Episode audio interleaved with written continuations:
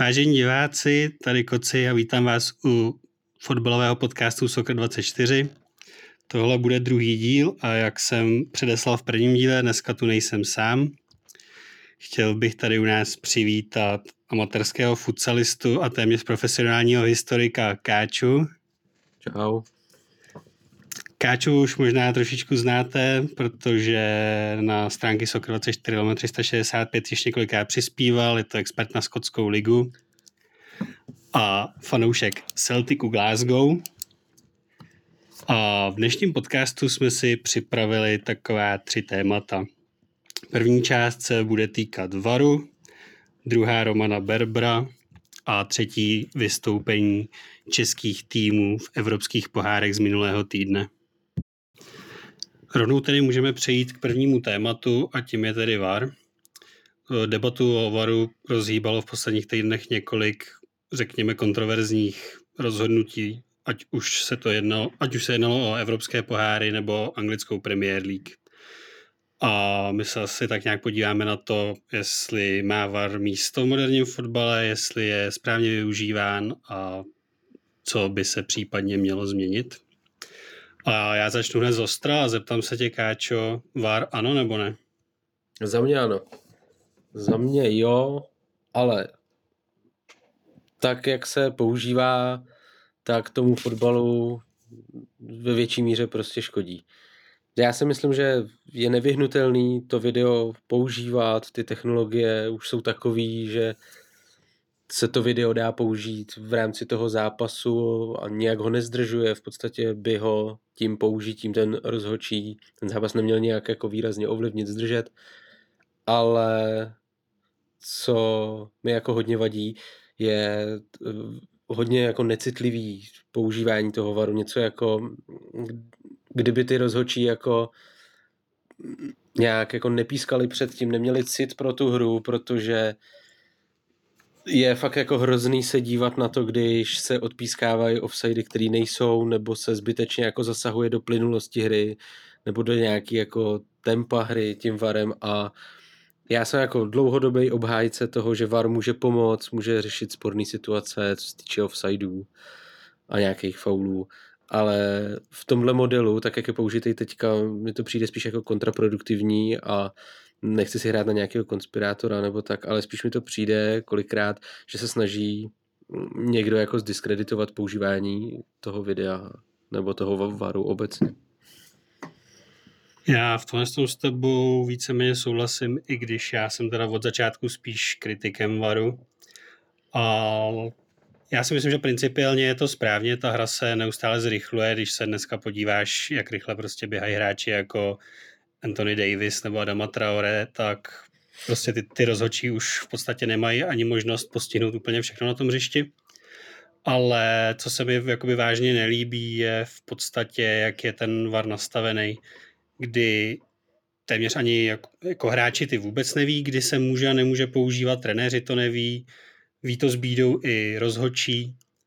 A já si hlavně myslím, a to bylo vidět podle mě v těch posledních zápasech, že rozhodčí ten systém varu používá jako takový alibi, kdy Jasně. místo toho, aby vzali na sebe nějakou odpovědnost a řekli tohle takhle a takhle, tak jenom řeknou, systém VAR to vyhodnotil takhle a umejou si nad tím ruce a to si myslím, že je špatně.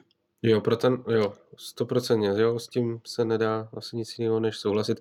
Mně jako přijde hloupý, když se vlastně na to podíváme, tak se přidal čárovej rozhočí rozhodčí mu se přidali i hodinky, aby mohl vědět, prostě, jestli hmm. ten míč přejde celým objemem čáru, může to vy, vy, vyhodnotit, vlastně mu to pípne. Pak tady máme to video, ale jak si řekl, není asi jednoznačně nějak určený, co jsou nějaké události k tomu přeskumu. Jo. Podle mě ty rozhodčí taky do určitý míry jako neví, jasně, je, může, je to jakoby osvobodit od tíhy toho rozhodnutí, který by měli vzít na sebe. Ale zase na druhou stranu, když se podíváš na ty kontroverzní rozhodnutí, tak oni na sebe, nebo i tím rozhodnutím toho varu na sebe berou tu zodpovědnost toho špatného rozhodnutí vys. Já nevím, budeme se bavit o tom, že brankář vystoupí o několik centimetrů, o 20 centimetrů před čáru, což se stávalo běžně při penaltě a stávalo se to běžně normálně a ano, jsem tam, za to byla penalta opakovaná, ale podle mě to byla běžná součást prostě penalty. A pak se podíváme na offsidy, kdy se z toho stalo posuzování náklonu těla versus jo, ten útočník versus obránce jo, a pak vlastně jsou příklady vys ta Premier League, kdy jako já jsem to na tom varu, nebo já jsem to z těch záběrů nerozklíčoval jako offside vlastně, no, ty, ty záběry. A fakt je hloupý, že se takovýhle věci dějou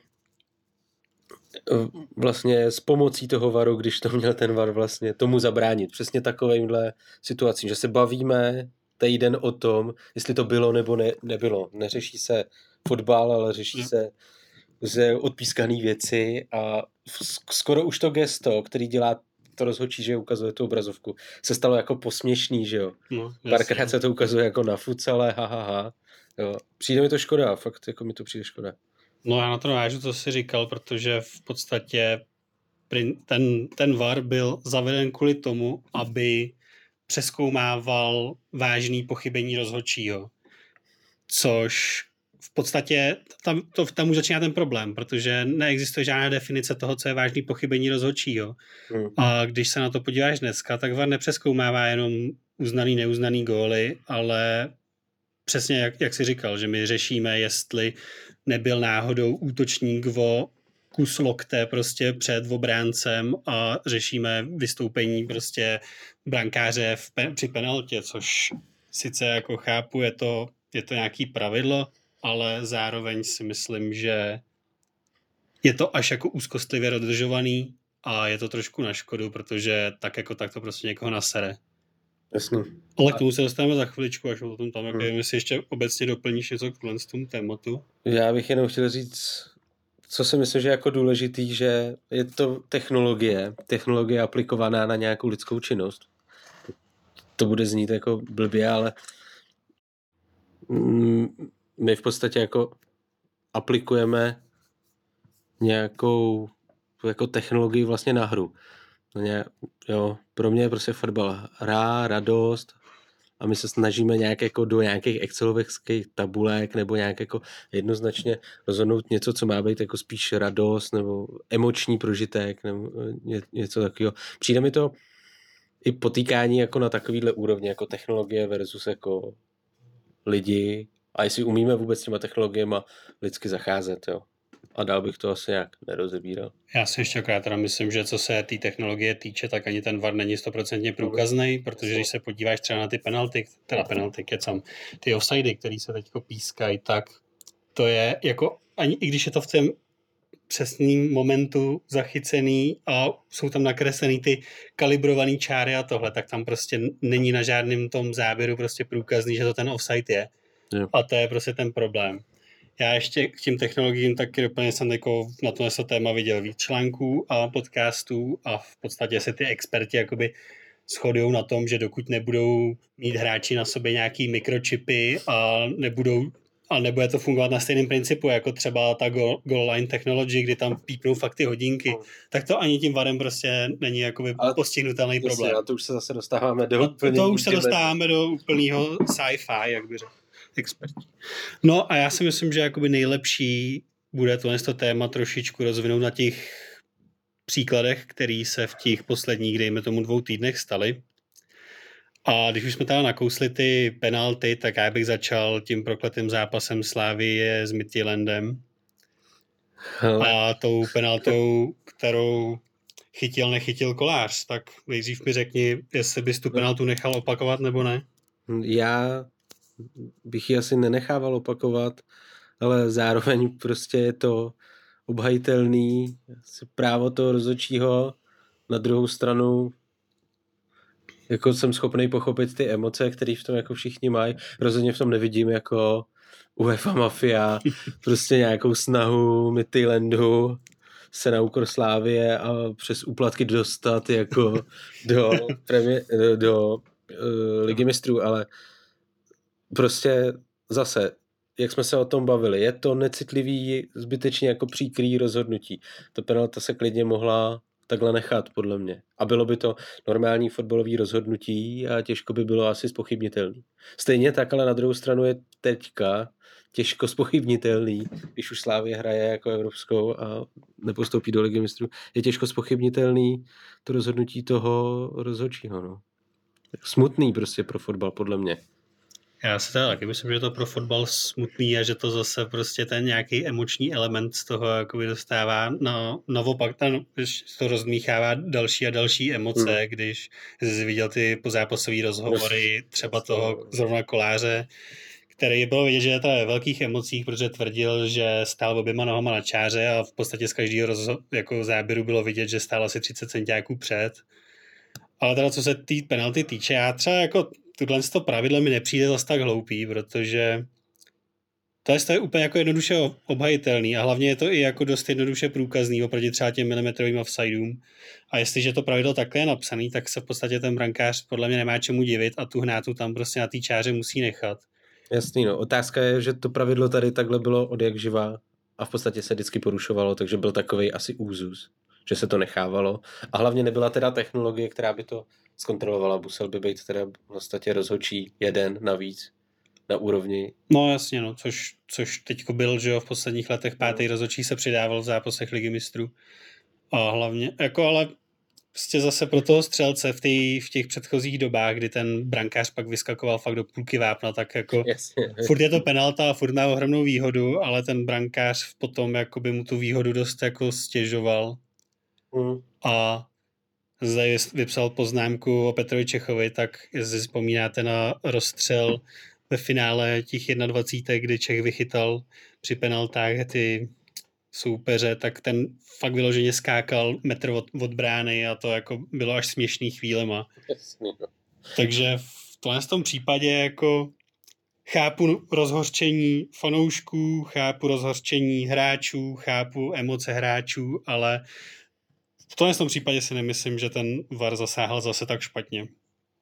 Jo, tak ve srovnání určitě s těma, před, s těma dalšíma rozhodnutími, které třeba budeme probírat, nebo o kterých jsme se bavili i jako mimo tenhle podcast, je to asi takový to menší provinění nebo to menší po, pochybení, nebo bych to měl tomu rozhodčímu potažmu varu asi jako nejmín za zlý.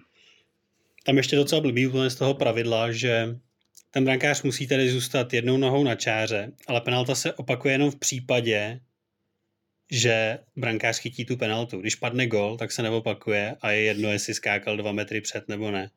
A to je takový zase no. jako dost zvláštní pravidlo, který, který jako taky může pak rozmíchávat nějaký vášně a konspirační teorie. Jasně. No a jako k tomu asi nic moc říct nejde, tak bychom se mohli přesunout k dalšímu zápasu a to bylo Merseyside derby z minulého týdne, kdy Everton remizoval s Liverpoolem takovým pro Liverpool řekněme trošku nešťastným způsobem. A hned první incident, ten se odehrával snad už v osmý minutě a to byl zákrok Jordana Pickforda na Virgila van Dijka.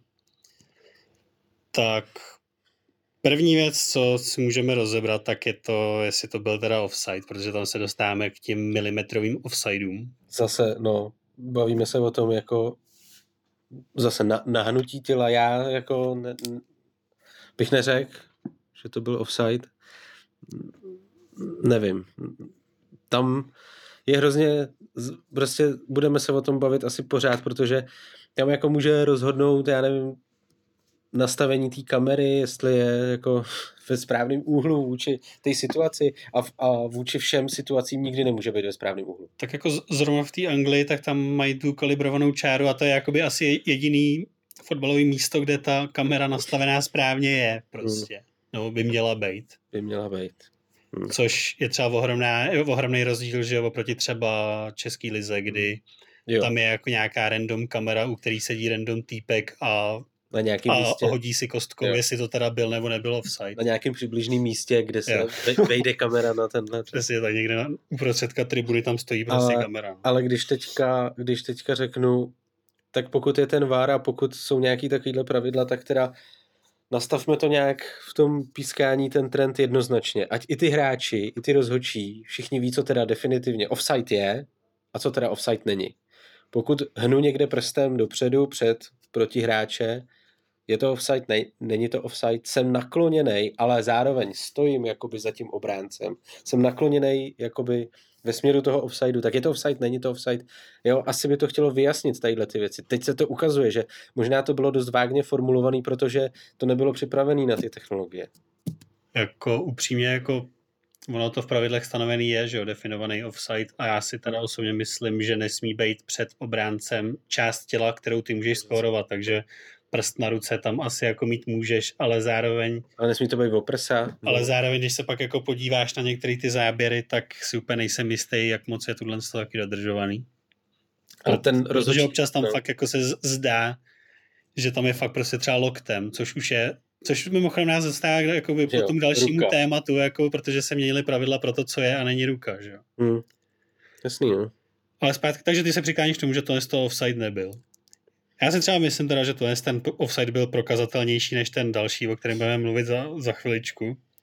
Ale každopádně, když teda přihlídeme k tomu, že ten offside teda byl, tak jestli se, ta, ale teda, jestli se měla a neměla kopat penalta, tak to závisí, závisí teda na tom offsideu ale v momentě, kdy... Penalta teda, asi ne, je to odpískáno. V momentě, kdy je offside, tak v podstatě jako jo. nemůžeš nařídit tu penaltu. Jo, ale druhá věc ale, je... Přesně tak, horší je, co jako vy, jak vyřešit ten fakt jako brutální foul Pickwarda, kterým v podstatě ukončil Fandajkovi letošní sezónu, dost komplikoval obhajobu titulu Liverpoolu a dokonce dost pravděpodobně připravil Fandajka i o letní euro.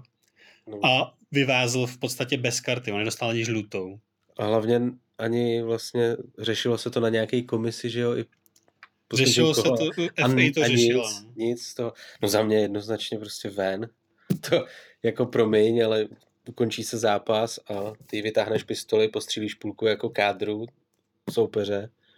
Byť jako jasně písklo se, nebylo to v rámci hry, ale, ale ten zákrok byl prostě hrozný. A můžeme si jako tisíckrát říct, že to Pickford takhle nechtěl, ale prostě musí být zodpovědný za to, co na tom hřišti dělá, i po odpískání. To přeci nejde udělat tak. Nebo jako bylo by jako pro mě je nemyslitelný, že se odpíská třeba, je konec a lidi si tam pak nadávají a ty už to jako ne... Teď se to takhle přece řeší. Udělujou se karty během, já nevím, udělují se karty trenérům, udělují se karty po skončení zápasu, dodatečně se to řeší ještě na komisích, tak tam jako nebylo o čem, a jako odůvodnění, že to byl offside, to, tudíž jako šlo o nějaký promlčení a teď já si můžu rozběhnout a skočit někomu třeba kolíkama do ksichtu. No jasně, no to je úplně blbost a hlavně to, to byl jako jeden z těch argumentů, proč ho nemusel vylučovat, že to bylo po offsideu a to je právě ta blbost, protože i podle pravidel po tom offsideu on prostě vylučovat ty hráče může. Hmm. Přesně jak si říkal, vylučují se trenéři, vylučují se hráči na lavičce. No že jo, třeba ten legendární brankář Interu, který měl víc červených karet než startů no, A týmu. No, jako... A to je dokonce i věc, kterou taky v jednom z teďko z nedávných podcastů, co jsem poslouchal, tak potvrdil Radek Příhoda, český rozhodčí, že vůbec nechápe, co tam ten, jako, co tam dělali za auto, varu, co tam dělal ten rozhodčí, že to je prostě jasná červená karta a že i po odpískání offsideu se normálně udělovat může. Hmm, jako ten argument prostě není validní pro mě. To jako já se teda taky nemyslím, že Pickford jako záměrně chtěl zmrzačit prostě klíčového hráče no. Liverpoolu, ale zároveň prostě hráče odpovědný za svoje tělo a v podstatě za mě prostě faul. jako naznačení no. faulu nebo jako ne, přílišná nebezpečná hra, tak za ní se můžou udělovat karty, že jo? Za mě faul jako každý jiný. A to jako odlídnu od toho, že Van Dijk jako bývalýho hráče Celticu mám rád. A docela mě to jako zamrzelo, protože to může být jako pro tu kariéru jako likvidační zákrok. Podle mě teda Van Dijk je trošku přeceňovaný stoper, ale, ale uznávám, že pro Liverpool bude hodně těžký teďko dávat dohromady tu defenzivu, protože můžu spolíhat jenom na dva stopery, Matipa a Joe Gomez, který za A jsou taky skleněný, za B neoplývají úplně jako extrémní formou a jako... možná se teďko když se podíváme jako na to zranění toho Fandajka, tak byla možná škoda, že Liverpool prodal nejlepšího stopera světa, Diana Lovrena. Měl dva nejlepší stopery, že jo? No, přesně. Ne jako pro Liverpool, když se podíváme na jejich v uvozovkách šířku kádru, to určitě bude problém, no. Ale když se podíváme na tu sezonu, která nás možná čeká v rámci nějakých covidových opatření bude možná dohrána, možná ne, to vlastně nevíme. Tak každý takovýhle zásah a každá takováhle ztráta a ještě navíc tu prostě fakt hodně úzkého kádru, to může být jako likvidace ambicí toho klubu, i když si to nikdo z fanoušků třeba nemusí jako úplně přiznat. No. Já si to myslím taky, no, jakože jestliže před sezónou byl Liverpool největší favorit na zisk trofé v Premier League, tak si myslím, že s tím, že vyřadili Fandajka na celý rok, tak ty šance rapidně klesají, protože ten defenzivu toho týmu fakt jako zvedl. Navíc je to, že jo, prostě lídr. Hmm. A... jako pro ten Liverpool fakt škoda, no. Jako škoda zápasu, škoda hráče. No a ještě bych se teda vrátím k tomu původnímu tématu, jestli měl být teda Pickford potrestaný aspoň zpětně. No jednoznačně, jako tam, tam když, když za tohle to nedostal kartu na hřišti, červenou teda si myslím, že měl dostat, tak já nevím, co jako je nepochopitelného na tom, nebo jako nechápu to zdůvodnění. Já nechápu ten důvod, proč se to tak nestalo. Protože si nedokážu představit, nebo pro mě to bylo nemyslitelné do té doby, že se něco takového hmm. stane hmm. a že to aspoň ne, nepotrestají zpětně. Protože těch záběrů bylo zase záběry. Záběrů bylo spousta, viděli jsme to asi všichni, no. Takže... No já si myslím osobně, že ten, že ten důvod, proč k tomu nedošlo, je, že postavení ang, jakoby anglických rozhodčích v té lize je úplně jiný, než ho známe my tady. Prostě FA rozhodčí netrestá, ani, ani když dělají hrubý pochybení, tak ne, nestojí nikdy. Schválně se nad tím zamyslet, prostě když se podíváš na Českou ligu, tak každý týden zasedá komise rozhodčích, vždycky nám řeknou, kde všude napískali špatně penalty a udělali karty. Rozdají flastry, pár rozhodčích si nezapíská, to se fakt nikdy nestane, protože tam mají úplně jakoby jiný postavení a oni jakoby ani nejsou jako, ne, nechtějí přijímat, že by oni chybovali při těch těch no, ale... zápasech. A v podstatě jako jsou úplně jako nedotknutelný postavy téměř jako rozhodčí v anglickém fotbale. Chápu, docela jako i rozumím asi proč ta liga prostě, co se týče rozhodčích, má svou kvalitu, ale tohle je za mě jako přešláp úplnej. Hotovo to jako to se tady můžeme, ty naši prostě Pepové a Frantové, co pískají prostě a, a asi je všichni tak nějak známe. Když si tady je schopný rozhodčí dovolit se prostě ožrát a jít si zapískat nebo udělat prostě takové chyby, tak asi nemůžou mít takovou úctu nebo takový renomé a takový postavení jako rozhodčí v Anglii, který to mají jako nepodstatně asi těžší a je tam ta situace jiná ale, na, ale prostě přešlap, velký přešlap. Já s tím jako souhlasím, protože v podstatě na, tu, na základě tuhle z toho ty můžeš v podstatě zmrzačit hráče, obrat prostě favorita v obody hmm. a téměř mu ukončit prostě kariéru a vyvázneš toho bez flastru, což asi jako není úplně ideální. No, jako hrozný. Jako to, co všechno se stalo jako okolo a, a je to, ale ten, ten hráč v podstatě jako... A, a to teda říkám i přesto, že si myslím, no. že ten Pickford to fakt jako neudělal schválně, jenom je to prostě jako jedno, nebo, nepohrabaný brankář. No. Jasně, jo. To já všechno beru a jako rozhodně bych nechtěl, aby teďka linčovali někde Pickforda a, a věšeli ho, ale, ale myslím si, že ta minimálně jako ta asociace nebo nějaká ta komise k tomu měla dát nějaký vyjádření, že i když se odpíská, tak prostě nemůžeš přejet v oběma nohama prostě na stojnou, dát mu sáně. V Anglii očividně můžeš. Jako je to, tvrdé, je to tvrdá soutěž, ale no, jako přešlap tam.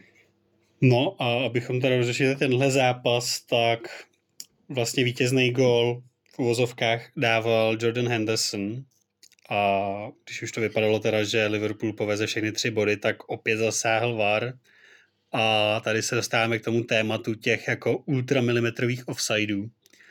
A jestli si ten zápas viděl, jestli prostě ten mané v tom offsideu byl, nebyl a jak bys posoudil takovýhle jakoby rozhodnutí toho rozhodčího. No, tak to nebylo offside.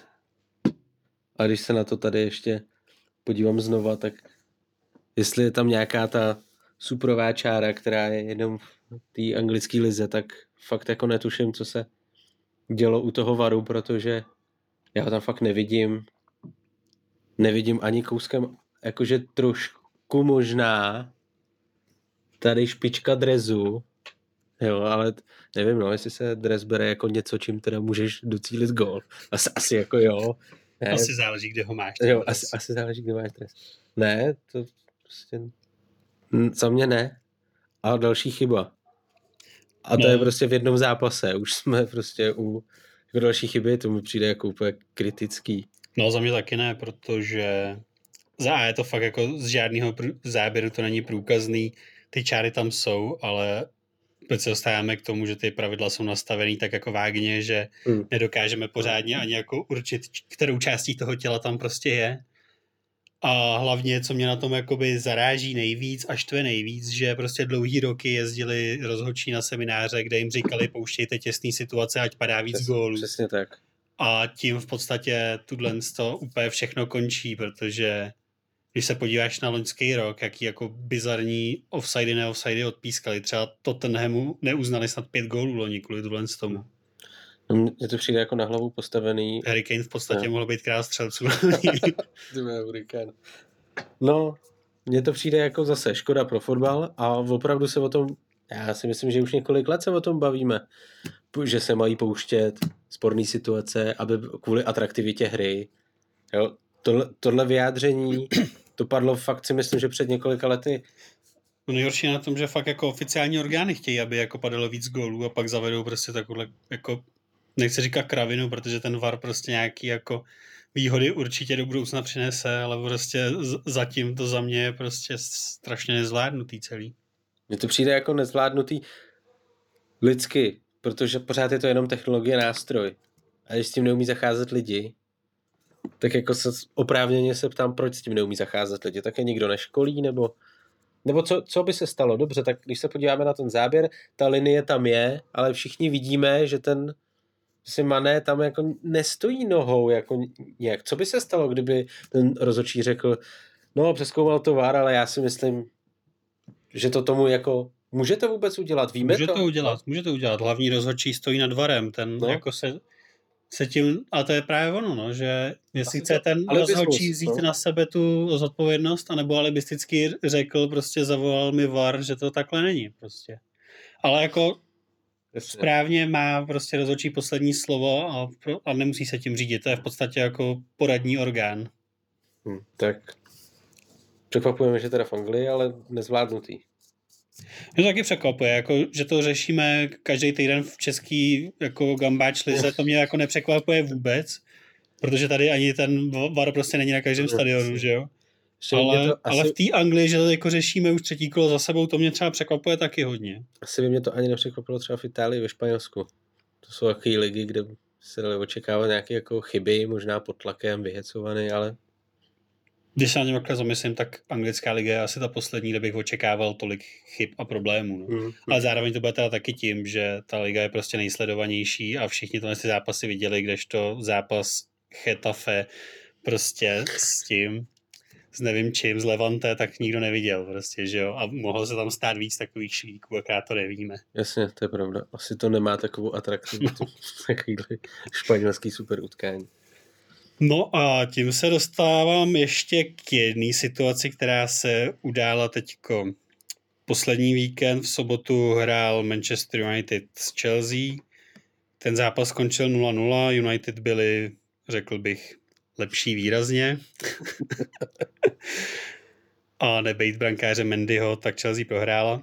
Ale chci se bavit o sporné situaci, kdy Harry Maguire bránil při rohu Aspilikuetu a bránil ho tak, že mu dal v podstatě kravatu, za kterou by se nemusel stydět ani Halgogen. Přesně, jo, to je přesný. Já jsem ten zápas neviděl, ale na internetu na mě vyskočilo to porovnání s kravatou Halka Hogena. Já si myslím si, že přesný teda. jako jasně, jsou tam emoce, chceš, jako brání se, jo, jsou, ty souboje jsou do, dost na hraně v tom vápně, jo, při standardkách beru, ale chytit někoho takhle drsně pod krkem, plus ty, ty, ty výrazy jako obou hráčů mluvili o tom, že to není ani hraný. to bylo dost silně prožitý, bych řekl. Takže za tebe by to byla penalta. Paul penalta, jasně. A měl by se v takovémhle případě použít VAR, nebo ne? Protože ten rozhodčí, ten soubojů tam má prostě 10, tak jako nemusel vidět všechno. No, jasně, to je složitá otázka, ale to bychom mohli přeskoumávat vlastně každý rok, když se to tak veme. Což je právě ten problém. No. A když máš pak v zápase 20 rohů, tak ten mač natáhneš na 250 minut. Takže bychom omezili počet rohů, který může mít jeden tým, aby se nepřeskoumávalo tolik situací. Ne, teď si dělám srandu. To je ta složitost. Kdy použít, ta složitost vlastně toho systému, kdy ten VAR použít a kdy ne. Nevím, možná nějaký trenérský výzvy, funguje to v NHL, to je jedna z věcí, po které teď experti začínají volat a že by každý trenér mohl mít třeba jeden kol za zápas a hmm. vyvolat prostě VAR, aby některé situace přeskoumal rozhodčí. Což si taky myslím, že by mohlo být věc, která by dost jakoby mohla pomoct. Protože já si jako nedokážu fakt představit, že se bude přeskoumávat každá standardka, protože ty strkanice jsou u všeho, co je poblíž vápna, co jde do hlavičky, že jo? Tak tam je ten tam je to problematický a jako dokážu si představit, že strávím celý dopoledne nad jedním fotbalovým utkáním. Že by to trvalo třeba několik hodin s těma přeskumama. Manželka by asi nebyla úplně ráda, ale jako jo, ale to bychom se zase dostávali do toho, co bylo jako hlavní vlastně taková jako negativní věc, která se přisuzovala tomu varu, že přinese a to je jako neuměrný prodlužování utkání, což se podle mě jako neděje a díky za to zatím. No, podle mě se to zatím jako právě docela děje, protože dřív bylo hodně velký jako hodně vzácně si viděl zápas, kde bylo 10 nastavených minut a dneska to jako zase tak nic neobvyklého není. Jasně, ale furt se bavíme v řádech minut. Jo, to jo, to rozhodně, furt, furt jako to nezdrží o půl no. hodiny, ale prostě dost... ty desetiminutový nastavení už jsou kolikrát taky docela tak. A dost jako... možná se taky rozhodčí po těch x letech začali ne, jako ne tolik bát nastavit třeba i 4-5 minut. I protože kol, kol, kolikrát jsme si říkali, že by to třeba za nějaký simulace nebo i zdržování jiný, nebo i jiný, ne, nemuselo to být jako cílený zdržování, ale kvůli nějakým jako nesrovnalostem, že by klidně to prodloužení mohlo být delší, nebo ten nastavený čas mohl být delší tak. A, a ne, nestalo se, byl takový úzus, že se nastavovalo jeden čas, jeden, dvě minuty. A nikdy se ne, nenastavovalo třeba přes Je tři. pravda, že prostě když pak ti střídá šest hráčů, padnou tři góly a rozhodčí ti nastaví prostě tři minuty, tak je to taky na přesdržku trošku. No. no, to je jako, že chceš být rychle doma, že máš jako... Což samozřejmě chápu, zápas je dlouhý, ale prostě... Ale je to taký povolání. No jenom ještě k tuhle situaci, ten Maguire versus Aspilicueta, tak jako faul to asi jako bez zesporu byl, že ho zabránil mu tam ve výskoku mhm. a jako nějaký předržení hráče se dá si tolerovat, ale ne když mu vezeš na záda a uškrtíš ho. Aha. Tak tak tomu doplnil, že dost podobná situace se stala, stala i na druhé straně hřiště, což jako nikdo už moc jako nereflektoval, kdy Reese James tam objímal hráče ne kolem krku teda, ale kolem pasu, ale je to v podstatě jako principiálně dost podobný faul. A tím se vracíme k tomu, že pokud jakoby bychom přistoupili na precedens, že se budou pískat takovýhle penalty, tak v každém zápase těch penalt bude 15 prostě. Jo, a máme zápasy dlouhý jako v americkém fotbale. Jo. Hmm. To asi nechcem. No, tak za, já bych asi nějak ukončil to téma toho varu, tak se tam, co je teda jakoby potřeba zlepšit, změnit a jestli má ten systém prostě budoucnost. Já si myslím, přístup, ten lidský faktor je podle mě největší sla, slabinou celého toho systému. Ty lidi, kteří sedí přímo u toho varu a rozhočí, který s tím podle mě neumí pracovat. Dost možná je tam taky problém v tom, že není jasný, jak se ten var používá. A myslím si, že to je škoda, protože ten VAR obecně ztratil nějakou kredibilitu. U spousty lidí ztratil takový... Šel tam prostě... Ten VAR se začal používat proto, aby přinesl zlepšení. Ale to zlepšení já jako, i jako jeho zastánce aktuálně prostě nevidím. Ten přínos je minimální a spíš to jako přineslo nějaký znesváření a rozpory a, a problematiku a všichni se fakt o tom pořád bavíme a řešíme, jestli to měl VAR zkoumat, proč to zkoumal VAR a proč tohle neskoumal VAR a má tohle zkoumat VAR, jak často to má zkoumat VAR, je VAR dobrý, kdo VAR, jo, jsme prostě v jednom VARu a a to napříč jako všema ligama. Ne, a teď jsme si ukázali, že prostě Anglie, kterou já beru jako nejkvalitnější ligu, tak s tím má prostě taky problém. Češi tomu možná předchází tím, že na některý zápasy VAR ani nedělají, nedávají, takže se nemusíme bavit tak často o tom, ale přijde mi to škoda, protože ty technologie, jsme v takové době, že ty technologie k tomu sportu patří, nebo budou patřit. Podle mě v rugby, v hokeji je to zvládnutý, v rugby se vlastně koukáš hned, že jo. Si to pustí a kouká se na to s ostatníma lidma. No. no. Což je u fotbalu jo. nemyslitelný. No, to, já si to taky nedokážu představit. A i v tom hokeji to začalo, funguje, fungují i ty výzvy, coach challenge. Za mě prostě spíš zapracovat na tom mechanismu toho užívání a zapracovat na nějakým zaškolení těch lidí. Protože to jsou prostě hrozný věci. Ně, někdy tě to jako fakt otráví od toho fotbalu. A to říkám, že jsem jako fakt zastánce toho varu.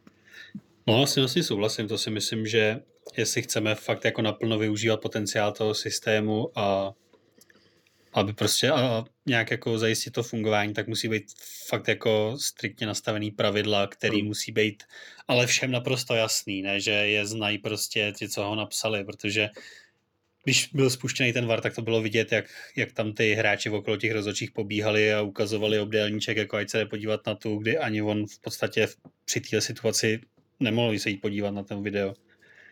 No. A pokud tuhle ta problemat, jako pokud ty pravidla toho užívání nebudou správně nastavený, tak já osobně si myslím, že ten VAR je spíš jakoby problém, než že by měl zpřesňovat tu hru. Protože v, při současném používání, když se podíváš třeba na tyhle ty zápasy, které jsme se jako rozebrali, tak ten VAR v podstatě spíš škodil, než... Jo. I když jsou svým způsobem některé ty rozhodnutí určitě jako obhajitelný. Jako jednoznačně souhlasím, ale zase na druhou stranu, kde to chceš zkoušet? Jo, musí se to nějak odzkoušet a odladit a jako No musí, ale já tam nevidím zatím jako žádný posun, že už, už se, že jo, koukali jsme tady na to před tím podcastem, jsme si našli, že je používaný od roku 2016 mm. a myslím si, že čtyři roky a několik set zápasů už je dostatečný reprezentativní vzorek na to, jo. abys vyhodnotil, co je dobře a co je špatně. Jasně, to je jednoznačně a proto jako říkám, že mi to přijde líto, protože, jsem, protože pořád věřím, že to má fungovat, ale ne v tak, jak to momentálně funguje. Je to fakt velká bramboračka a je to škoda, protože to spoustu lidí jako postaví negativně vůči tomu varu. A to je podle mě zbytečný. Souhlasím a asi bych tímhle teda opustil téma varu, na kterém jsme se víceméně asi shodli. A půjdeme za Románkem. Přesně jak říkáš, protože druhou částí dnešního podcastu je kauza Roman Berber, teďko, že jo, asi nejzásadnější zpráva českého fotbalu, už jen kvůli tomu, že se teda český fotbal nehraje, mm. tak je zadržení Romana Berbra. Neskutečné se stalo skutečným. Hele, velký překvapení.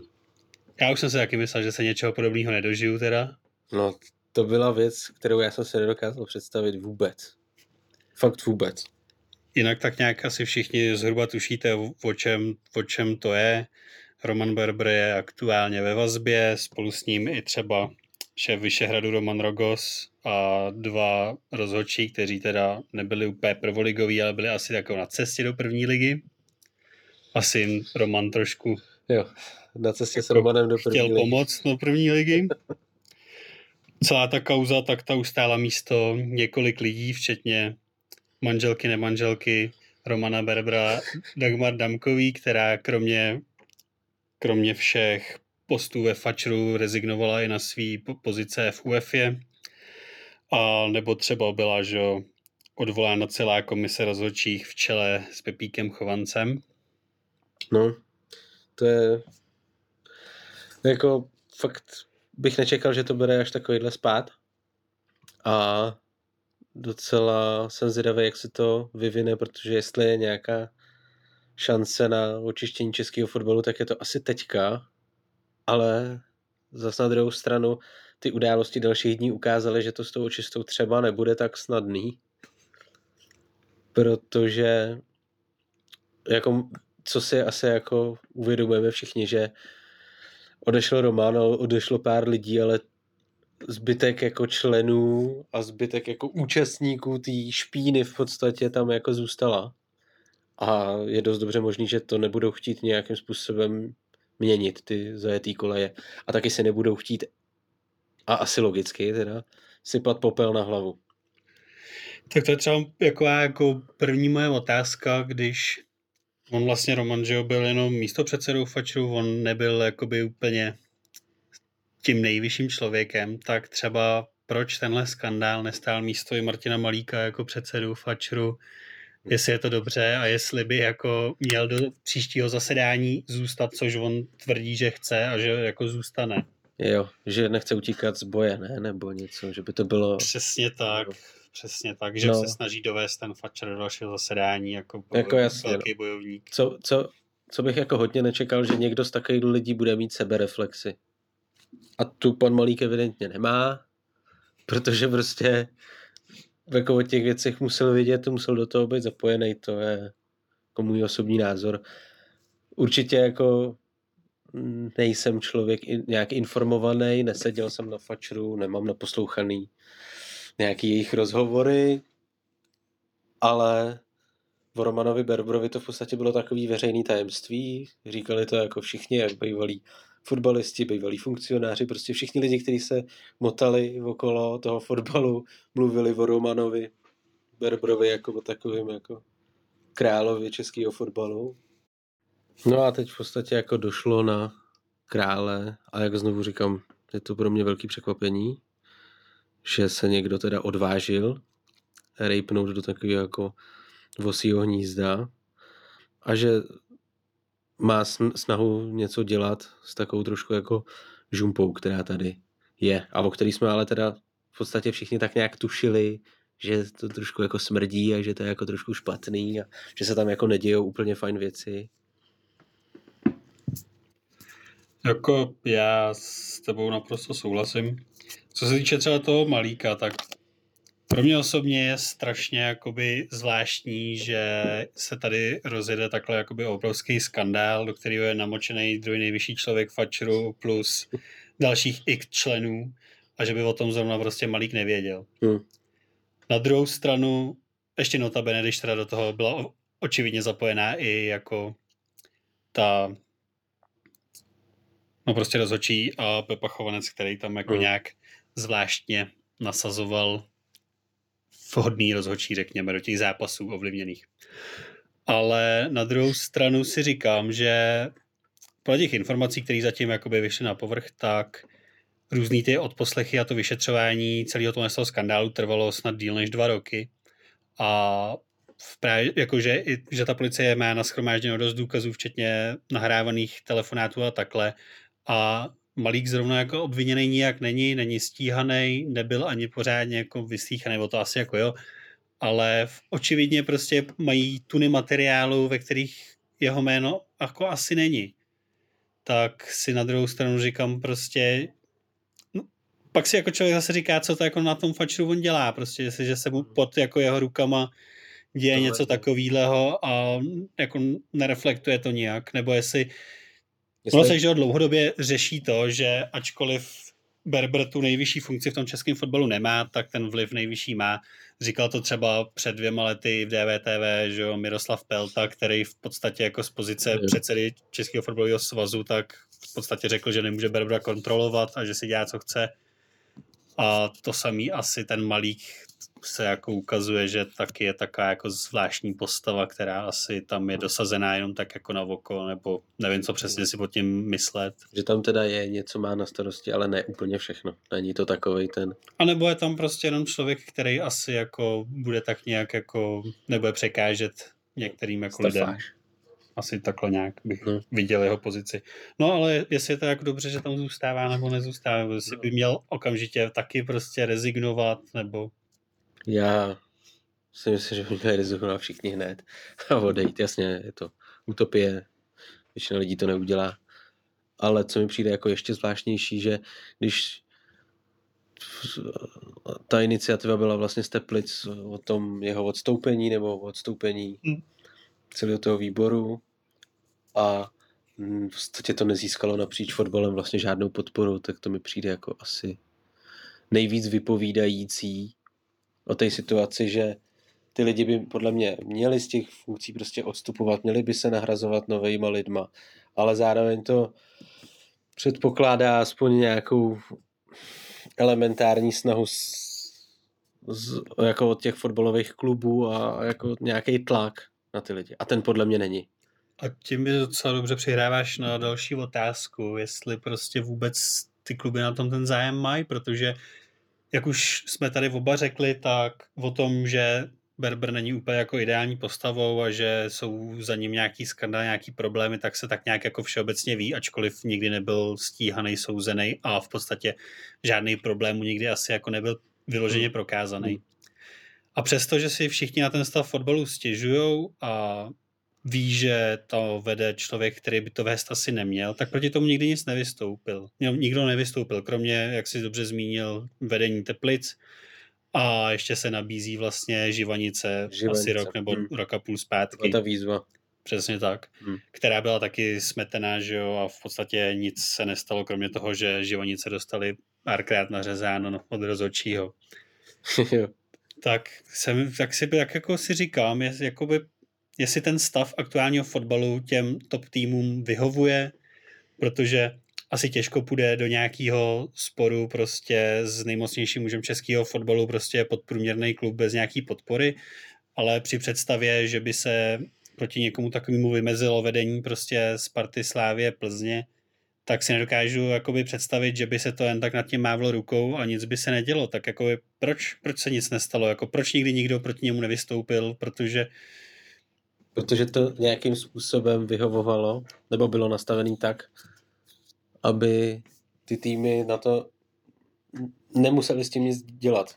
Podle mě to prostředí bylo takový, že se ušpinili všichni a nikdo do toho nechce teďka zbytečně jako nějak jako rejpat, nějak to odkrývat, protože je dost dobře možný, že bychom se dozvěděli věci o, já nevím, Spartě, Slávy, Plzni, Jablonci, Liberci, který by se nám asi třeba nelíbili. Takže bychom možná jako my, fanoušci, diváci, zjistili věci, které by nám třeba trošku hnuli žaludkem, jak se jako třeba ten sport u nás jako dělá, jak jako funguje celý to fotbalový, potažmo vlastně i sportovní prostředí ob- obecně. Já jako věřím, že by to spoustu lidem asi hnulo žaludkem, ale na druhou stranu si nemyslím, že by to bylo zas tak jako šokující překvapení. No, to je další otázka. Já nevím, je nám prostě 30 let, o ten fotbal se zajímáš, že jo, tak nějak ho sleduješ 20 let, jejme tomu. A v podstatě celých těch 20 let se tady hovoří o tom, že u nás ve, ve fotbale je špína a že prostě se uplácí. A to se nebavíme jako o, jenom o prvních ligách, ale bavíme se o zápase, kde si jdeš dát pivo a párek. Jo, a hned se tam jako tak tam... Z, začne se tam řvát, zařezává nás rozhodčí. Tak tam je to, že jo, to, tam je to výrazně výrazně horší než té první lize, protože mm. tam prostě, že jo, ne, nemáš tam fotbalový tele, televizní přenos mm. a málo diváků, takže tam těžko pak jako dokazuješ mm. nějakou vinu. Že? Ale, ale že obecně to fotbalové prostředí u nás je takový jako nečistý a všichni s tím tak nějak jako žijeme, protože bychom, co bychom s tím jako my dělali, co by si s tím dělal ty a že má člověk takový pocit takový bezmoci a teď to prostředí je takhle nastavený, tedy když to budeme brát, nějaký velký přelom byl asi naposledy teda rok 90 asi, kdy prostě se z klubů staly nějaký jako třeba soukromí společnosti nebo začalo se do toho investovat nějaký větší kapitál, jiný asi kapitál, jo. měnila se jako struktura, rozdělila se i soutěž. Chápu, že to je takový největší přelom těch posledních let. No a od té doby jsou na ten sport prostě navázaný takový ty podnikatele, nebo spíš pseudopodnikatele těch 90. let. No tak to je, právě, peníze. to je ten problém, že ten přerod přišel právě zrovna v těch 90. Mm. že jo? Když si vezmeš, podívej se teď dva nejvyšší muži českého fotbalu, že jo, v posledních letech byli Miroslav Pelta a Roman Berber, přičemž Pelta je bývalý vexlák a Berber je, že jo, STBák, tak jako no. je vidět, jako který struktury ty, ten sport prostě přitahuje a tak nějak jak jako probíhaly, že jo, situace v 90. v České republice, tak se to v podstatě jako převedlo na veškerý že jo, součástí toho života, sport nevýjímaje. Jo, takže já věřím tomu, že spousta lidí chce ten fotbal očistit, ale zároveň jsou tady jako i tendence jako spíš odmáznout ty lidi, kteří jsou tak jako mediálně profláklí, že jo, nějak to učesat, uklidit, udělat takový hezký jako třeba zakončení, že se stane, že ten Berber bude na chvíli třeba odepsaný. No a ty tady vidíš Je, nějaký teda tendence jako k čištění toho českého fotbalu v těch posledních letech, když nebudeme počítat, dejme tomu Ivánka kamaráda a teďko aktuální situaci, kdy byl zatčen. No v podstatě jenom jako ze spoda, protože když si to vemeš, tak mm, z toho vrchu je to pod- podle mě jako neprůchozí. A hlavně fakt na tom systému participují i jako třeba bývalí fotbalisti, nebo participovali bývalí fotbalisti. Snažil, sporu, no. jo, byl do toho zapojený vlastně Ivan Hašek, jo, Karel Poborský. Prostě zapojují se do všech těch, do celého toho jako fotbalového prostředí takovýhle lidi, persony v podstatě, jo. Šmi, Vláďa Šmice, ne? Tak ono Když taky- ten teďka řekl teda, že by do toho šel jako... No, k tomu se ještě třeba můžeme Hmm. dostat za chvíličku, ale o tom to taky jako by něco vypovídá, že na tom Fatcheru i byli asi lidi, kteří měli jakoby dobrý pohnutky, jak si zmiňoval především ten Ivan Hašek Hmm. a Karel Poborský a ten Vláďa Šmicer, který tam byl v době toho Ivana Haška. A je právě zajímavý, že jako nikdo z nich tam nezůstal moc dlouho. No. Tak, Že, asi, že, že, tak jestli ta snaha byla dostatečná, nebo jestli ta situace je tak bezvýchodná, že se na to prostě s prominutím vysrali a šli trénovat do Kataru. jo, že ti jako v jednu chvíli dojde, že s tím humusem nic nezmůžeš takhle sám. Jestli je tam prostě tolik hnoje, že se to nedá vykydat prostě, nebo... No třeba prostě na jednoho člověka je to moc, no. Jako jo. Tam toho musí být hrozně. Jako pořád jsme jako relativně malá liga, ale lítají tam peníze. A jestli jsou, jestli prostě tam, že jo, v té Berberovo kauze teďka lítají nějaký statisíce na nižší ligy, jako to mi přijde jako ujetý. Nižší ligy, jako třetí ligy. Tak oni to vysvětlovali, že jo, jejich stupní klad bude prostě 150 tisíc na ovlivnění zápasu a sáskarský gang na tom vydělá několik milionů za poločas, takže ono v Mm. podstatě ta stupní investice je v podstatě směšná. No a, jo, pravda, pravda, sáskarská mafie. Může to tak být. Ale zároveň to teda jako v podstatě zbuzuje otázku, jestli se to dělo teda v nižších ligách. Tak se to, dělo se to i ve Fortuna Lize teďka teda. Dě, dělo se to jako napříč.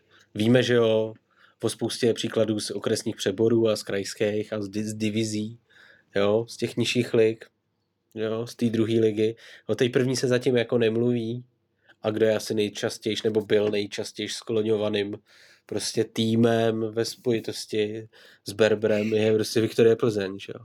No tak, samozřejmě, co se týče těch nižších lig, tak tam je to dlouhodobě, je to asi jako i dost prokazatelný. V podstatě každý, kdo někdy byl na nějakém takovémhle fotbale nebo hrál nějaký, nějaký okresy, kraje, divize, tak určitě nějaký zářez podobný zažil. Zrovna od Romana Berbera pochází ten slavný citát, že když si rozhočí za sezonu nevydělá na barák, tak je to špatný rozhočí, že jo? No, to je Ale já třeba. Třeba když, když to budeme směřovat k té první lize, tak já osobně si myslím, že tam se to děje výrazně, jestli, tak výrazně méně než těch, než těch nižších ligách. Za A k tomu určitě pomohla, že jo, Ivan Horník a ta kauza celá od, od té doby, že jo, ten český fotbal byl výrazně jakoby medializovaný, víc sledovaný. Za druhý na každém stadionu máš dneska kamery, Mhm. všichni vidí ty výkony toho rozhodčího, navíc zasedá každý každý týden prostě ta komise rozhodčích, která hodnotí výkony těch rozhodčích a který jim dávají jim flastry, odvolávají je, přichází v licence a tak dále. A ta Plzeň, no, to je nešťastný, protože Roman Berber a v podstatě v plzeňská odnož Fatcheru tak má sídlo v Dusan aréně, no, tak to víš, že se to nabízí.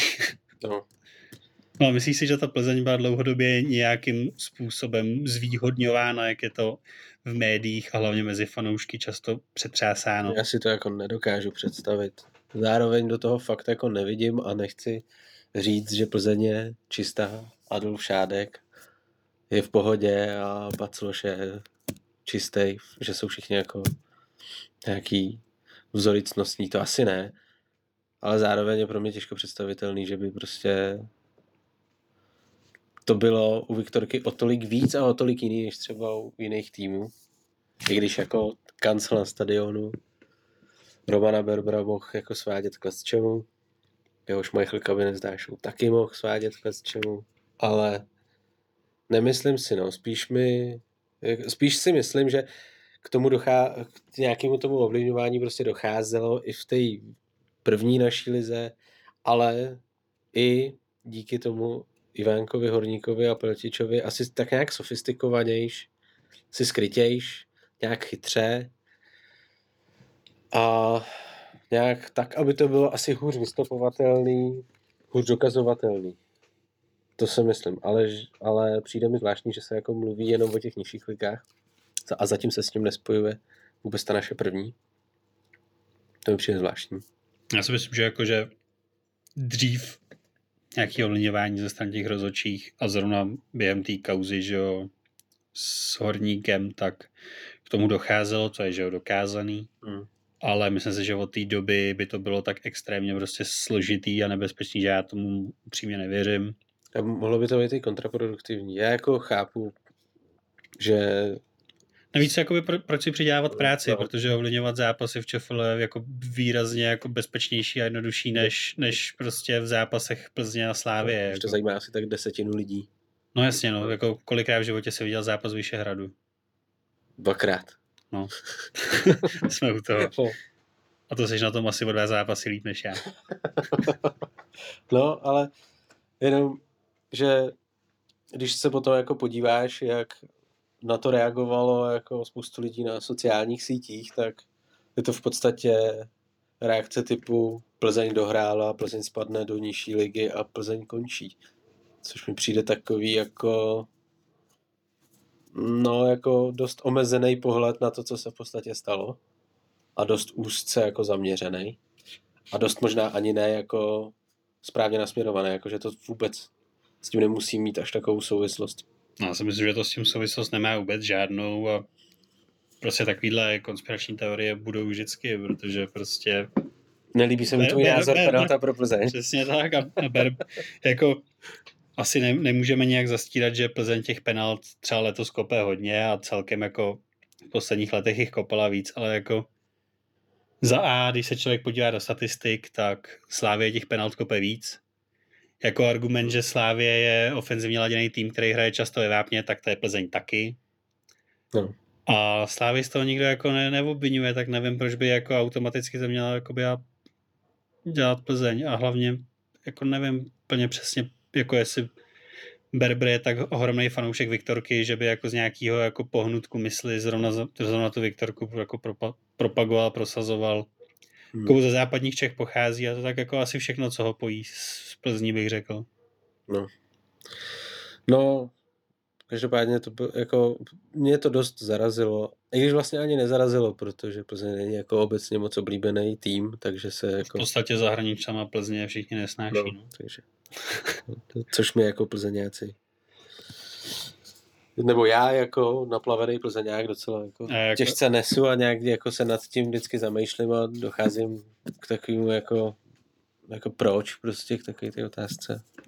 Ale třeba to teďka Viktorce pomůže získat si renomé, že dokážou že hrát i bez těch vymyšlených v uvozovkách penalt od Romana Berbera, který se ukazují který jsou komentovaný snad po každý, prostě, když se něco jako stane. A já si třeba nemyslím, že tohle to zmizí, ale že se vymyslí nějakou jinou postavu, mm. která to řídí ze zadu.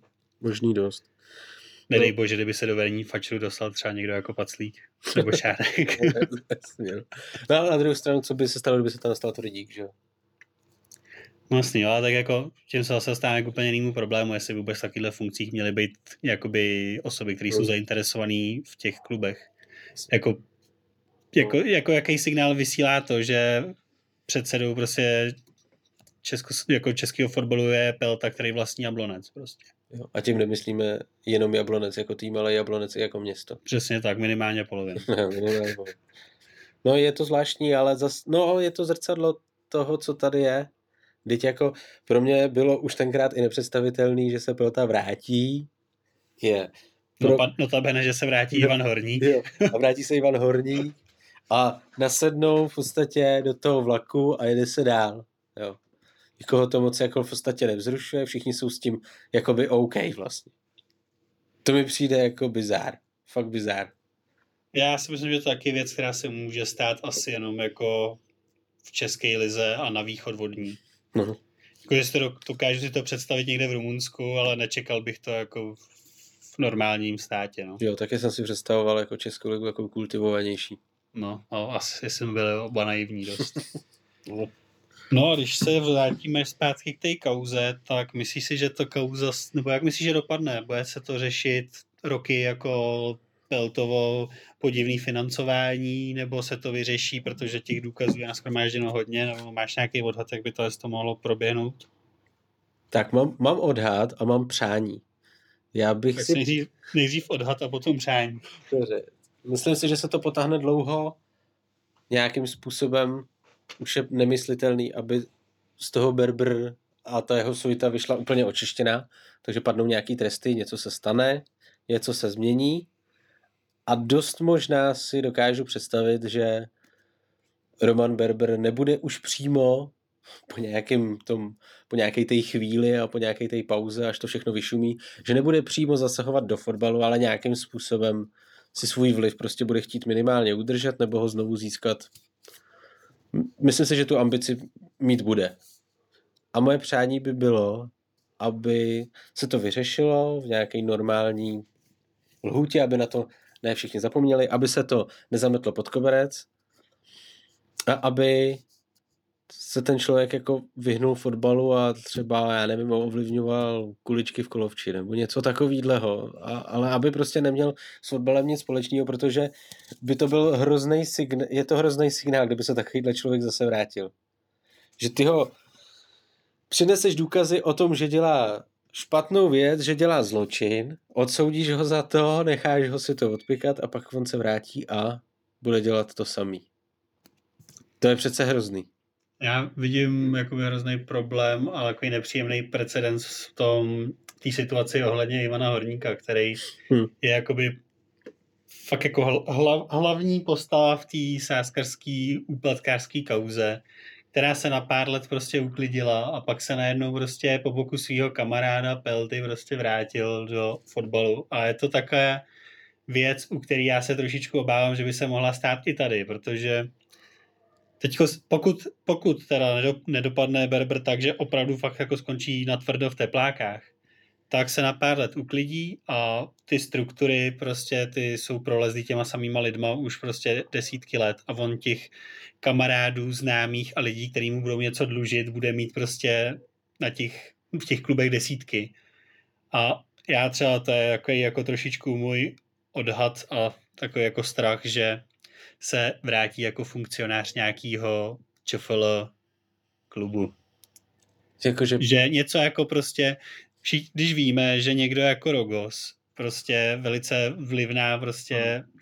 figurka a v zákulisí toho českého fotbalu, tak je jakoby funkcionářem jenom prostě ve Vyšehradu. A on to asi jako je z nějakých zjištních důvodů tak se obávám u toho Berbra něčeho podobného, že ho prostě za pět let uvidíme v Hlučíně. Prostě. Že se vrátí jako ten starý matador a profesionál s těma zkušenostma. Přesně tak. Víš co, ten fotbal se to, to neudělá samo. No se to samo jo, no. A nám se ten fotbal vlastně takhle líbí, že jo. Takže, no, jako, no, to je ale, je to smutný, ale dost reálný.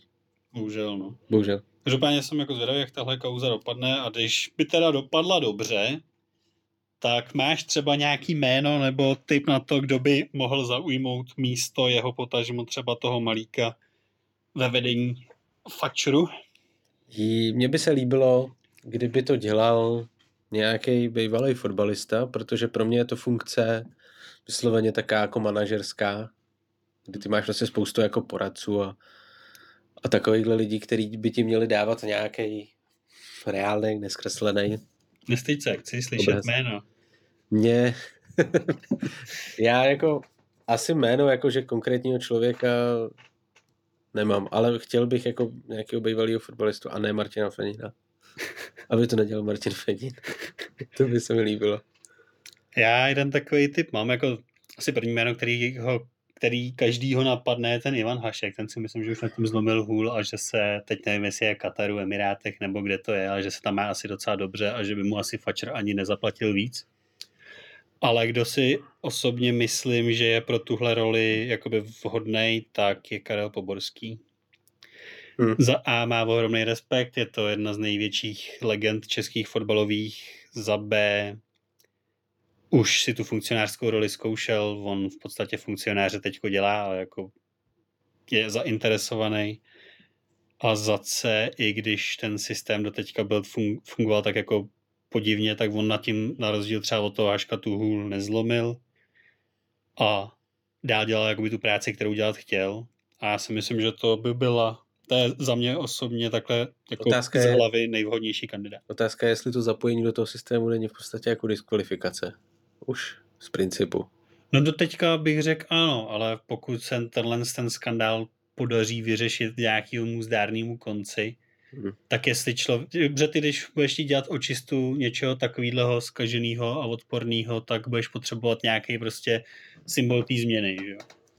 A někdo takovýhle jako populární fotbalista, který ho, který v podstatě jako víš co je to český hrdina, Spartan i Slávista, jako co chceš víc, že jo, tam jako ani nemůžeš rozporovat, komu on fandí, protože on hrá za všechny ty kluby. Jo. No ale tak to se nabízí teda Pavel Nedvěd. Taky. Jako jméno, jako všemi respektovaný jméno, který si zkusil funkcionářskou roli. Bez zesporu, ale zrovna Nedvěd si myslím, že už několikrát něco podobného jako odmítal a úplně se mu asi do Čech zpátky nechce. Jo, tak to chápu. Ale opět se vracíme k tomu, že Třeba by se mu do toho čistějšího rybníčku chtělo. otázka je, jestli by se mu jako vyloženě chtěl do Čech, když v té Itálii žije už asi 20 let. Pravda. No, tím bychom se asi mohli ukončit kauzu Roman Berber a pomalu a jistě se dostat k našemu poslednímu tématu, kterým bude hodnocení výkonů českých zástupců v Evropské lize. No a první zápas, na který se podíváme, je vystoupení Sparty s francouzským Lille. O, viděl jsi zápas, jak se ti líbil výkon Sparty? No, viděl jsem zápas a já jsem teda souběžně sledoval zápas Celticu, byl to hrozný večer. A musím říct, že mě už jako před tím zápasem dost překvapilo, že v té skupině byla vlastně Sparta pasovaná našima odborníkama a našima novinářema na favorita v podstatě na postup, že jediný problém bude Lille, což mi prostě nepřišlo jako dobrý střízlivý zhodnocení jako situace, když tam máš Celtic, AC Milan a do toho Lille, tak prostě ta Sparta mi z toho vychází nejslabší, i když jako fanoušek Celticu musím objektivně říct, že jsou teďka podle mě tak vyrovnaný Sparta se Celticem mají ty možnosti jako stejný. Ale zápas jsem viděl a no, byl jsem překvapený docela, protože po tom, co asi v prvních třech minutách mohla Sparta dostat hned dva fíky a mohlo být jako hotovo, tak se docela zvedli a hráli dobře a možná nebejt z toho, že nějak látali tu obranu na poslední chvíli, tak mohli jako po- pomýšlet i na remízu, přičemž prostě i po tom vyloučení mohli ještě pořád jako myslet na tu remízu. No, čím už vlastně se dostáváme k tomu kritickému bodu toho zápasu, že jo, ta, lát, jak se říkal, ta slátaná obrana, tak kde na stoperu nastoupil Ládě Krejčí junior a viděl červenou kartu, což teda, že zrovna on dostal kartu, není zase takový jako překvapení. Ale vyloučil bys za takovýhle faul hráče v takovýmhle zápase. Jo, tak tam asi nebylo podle mě o čem. To byla jako dost jako, jako taková hloupost toho hráče, nebo naivita.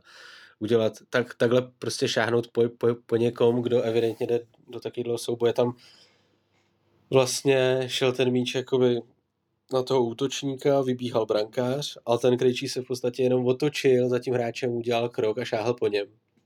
Což je podle mě jako hloupost. A je to hlavně hrozně viditelný. To jako je... No víc mu přitížil, že ten hráč by jinak šel sám No, na no. brankáře. No. Já si myslím, že tohle to bylo docela jako přísná červená, že jako v 8 z 10 případů by se takovýhle zákrok řešil spíš žlutou. Ale fakt, to bylo fakt potenciální gol. Asi on byl poslední šach, po něm poslední hráč. A takhle viditelný, takhle hloupě. Kdyby to podle mě byl zákrok, jako dejme tomu nějaký sklus, nebo do souboje by to šlo, tak OK, ale takhle šáneš rukou. po je někom. pravda, že kdyby ho jako přepálil, tak by možná dopadl nakonec líp, než když ho jako vystaví takovouhle ruční brzdu. No.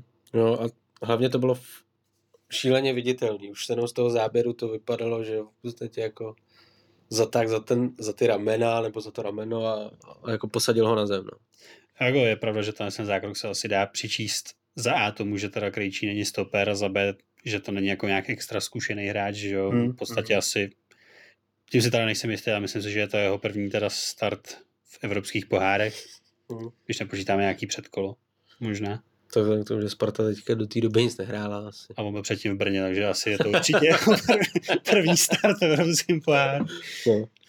no a každopádně se asi shodneme na tom, že to vyloučení teda jako výrazně ovlivnilo průběh jo. toho zápasu, protože, jak se říkal, ono teda Sparta ve třetí minutě měla padat 2-0, ale pak teda musím uznat, že hrála jako relativně dobře. Ona teda směrem dopředu, mm. ne, že by si nějak jako extrémně něco vytvářela, ale ta obrana i přes tuhle toho jako látání na poslední chvíli a absenci dvou hráčů vypadala jako relativně dobře. Jo, ale přišli o hráče, hráli v deseti, ale ne, nepřišlo mi, že by je Lil nějak výrazně potom jako přehla, přehrávalo. Ta Sparta celkem vyrovnala hru. Ale co mi jako do konce poločasu jsou ještě dvě situace, které ten zápas jako hodně ovlivnili. A to je vlastně, kdy měl hráč Lil dostat jako druhou žlutou, tam po takovém zákroku přidržení vlastně, myslím si, že to byla sáčka, tak měl dostat jakoby druhou žlutou. To mělo vyrovnat v podstatě ty počty.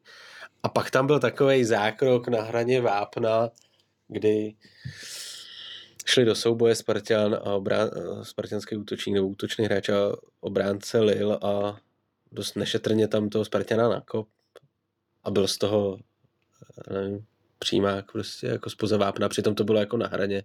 A když to srovnáme prostě potom z Liverpool versus Sheffield, kde jo, když bychom srovnali tyhle ty dva zákroky, jo, a byl, jo, ten Fabinhovo zákrok, tak asi penalta, no.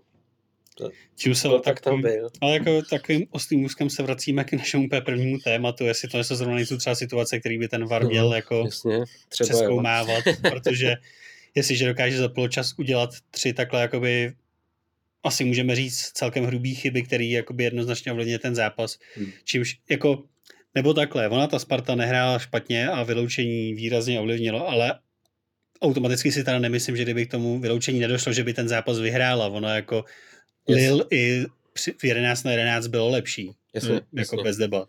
To jo, jako změnilo to ráz hry, ale pořád bych jako neviděl Spartu jako favorita na vítězství, to určitě ne. I vzhledem k té prostě hře toho Lille si myslím, že by se asi propracovali víc šancím a měli by, asi byli by nebezpečnější a asi by i tak vyhráli. A, ale překvapilo mě obecně na té Spartě, to, co jsem u nich neviděl leta, byli schopni fakt jako makat a makali docela dobře.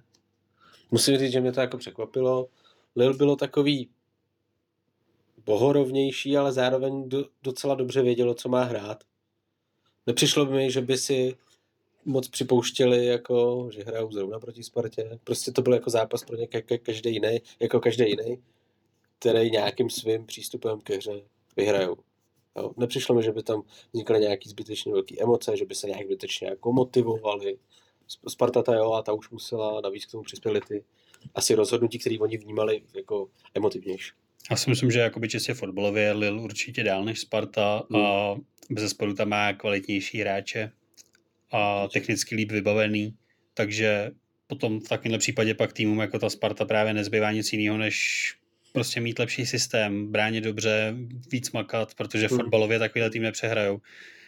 A jak jsi říkal, ona ta Sparta ten výkon neměla vůbec špatný a myslím si, že trenér Kotal tam dělá velice dobrou práci, že po těch šílených experimentech, co tam prostě v posledních letech vymýšleli, tak už plus minus vědějí, jaký, jako, jako kdo má hrát, co mají hrát, kde mají hrát.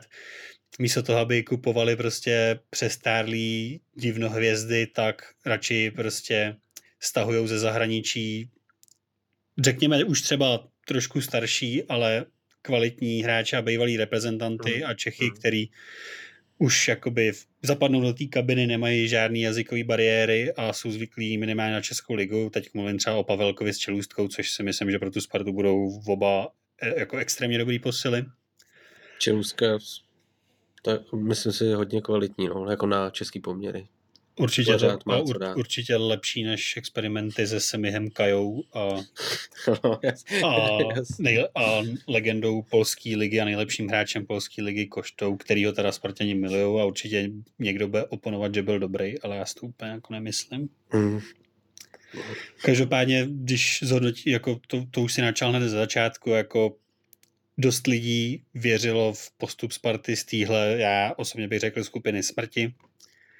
A osobně si úplně nemyslím, že by Sparta na ten postup měla, i když v té jejich hře je vidět jako enormní progres oproti předchozím letům. Souhlasím, progres fakt enormní, ale pořád je to Lil, který čas od času je schopný postavit tým, který je fakt jako kvalitní a který dokáže něco uhrát i v Evropské lize. Prostě jo, je to pořád tým francouzské ligy, ale ta francouzská liga, i když si o ní můžeme myslet jako co chceme, tak pořád je o dost kvalitnější než ta česká. To si myslím minimálně v tom přístupu jako k mladým talentovaným hráčům a tak. Přesně tak, jako ono už jenom když se srovnávají finanční možnosti No. no. těch klubů, tak prostě třeba zrovna v tomhle tom zápase tam byl docela nebezpečný ten Jonathan David, který asi dokonce na něj udělal krejčí ten foul. To je hráč, který stál Mm, přes mm, 20 milionů mm, euro, což mm. je prostě pro český kluby úplně nepředstavitelná částka. Jasně. Ale hlavně v té skupině fakt máš jako ACčko, který je ve fasci, navíc má prostě Ibrahimoviče, který, má taky fazet teda, je ve formě a No, bude docela zajímavý. Teď Vypadá to, že Čelůstka se asi jako na ten zápas uzdraví a jsem zvědavý, jak si poradí se Zlatanem. no, taky. No a pak je tam můj oblíbený Celtic, který no, je v takové, nám něco řekni, jak může vypadat zápas Sparty se Celticem, který který za je, nedlouho uvidíme taky. hmm.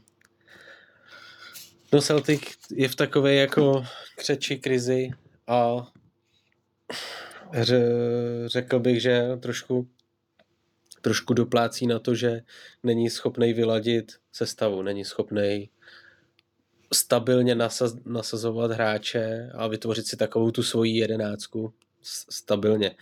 Přišli tam vlastně, čekal se teda odchod Ocona Eduarda, který nenastal, Tak který je teda zraněný teďko. je zraněný a trošku to způsobilo takový chaos jako v útoku, protože se počítalo s tím, že bude třeba toho Ocona někým nahradit a to buď příchozím, anebo někým, kdo už tam je.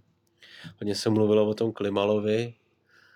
A jsou tam útočnější hráči, jako je Elinusy, jako je Ajety, který má formu A, v podstatě už bych řekl legenda, která se do Celticu vrátila po léčení z gamblingu. A to je Griffiths, který podle mě jako docela zbytečně vysedává na lavičce.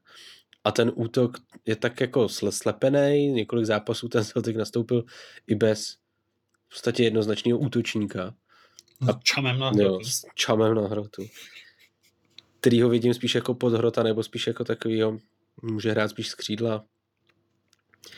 No ale vidím tam prostě ten problém toho útoku a je to diskvalifikující, když proti vám nastoupí někdo, kdo dokáže prostě kompaktně bránit ve, čty, ve, čtyřech li, lidech, což se ukázalo třeba s tím Ferenc Várošem, kdy oni nebyli schopni v podstatě z X střel dát jako gol. Navíc podle mě nejde úplně aktuálně ani dobře postavit obranu, protože jsou tam nějaký covidový omezení, nemůže hrát El Hatem El Hamed, prostě Nirbiton je vlastně taky venku, no.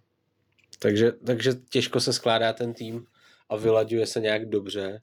A řekl bych, že to je za poslední třeba 5-6 let taková jako nejsilnější krize sestavy Celticu.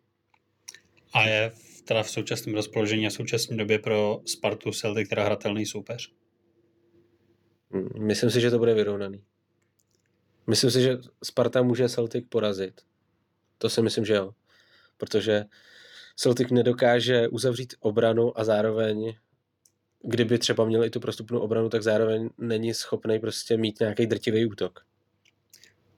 Což mimochodem teda ukazuje, že ta Sparta je fakt jako na vzestupu, protože kdybych takovou otázku dal před dvěma lety, tak by si musel myslet o mě, že jsem blázen. No, jednoznačný. to bych ti řekl. No, tak to by byla asi Sparta, kde se teda shodneme na tom, že kvůli dost nepříjemnému vyloučení teda ten zápas Hmm. nedopadl Hmm. úplně dobře, skončil teda 4-1 pro Lille.